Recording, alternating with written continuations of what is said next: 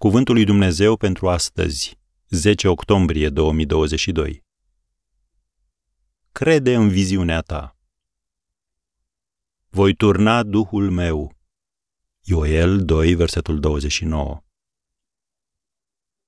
Biblia ne spune că Dumnezeu a vorbit prin profetul Ioel, anunțând că bătrânii voștri vor visa visuri și tinerii voștri vor avea vedenii.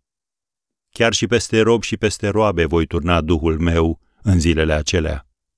Am încheiat citatul din Ioel 2, versetele 28 și 29. Indiferent de vârstă sau gen, Dumnezeu are pentru tine o viziune pe care dorește să o împlinești.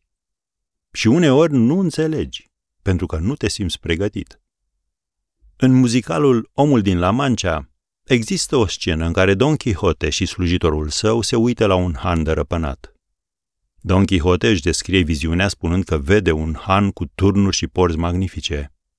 Iar slujitorul său încearcă din răsputeri să vadă aceeași imagine, însă tot ceea ce poate vedea sunt niște ruine. Și când încearcă să le descrie, Quixote spune, oprește-te, nu voi lăsa ca realitatea ta să se amestece cu viziunea mea. Majoritatea marilor realizări încep sub forma unei viziuni în inima cuiva. Și de multe ori lumea încearcă să convingă acea persoană că viziunea este irealizabilă sau că respectivul nu se va ridica la înălțimea ei. Deseori asta confirmă cele mai adânci temere ale vizionarului referitoare la abilitățile sale. Acesta este punctul crucial.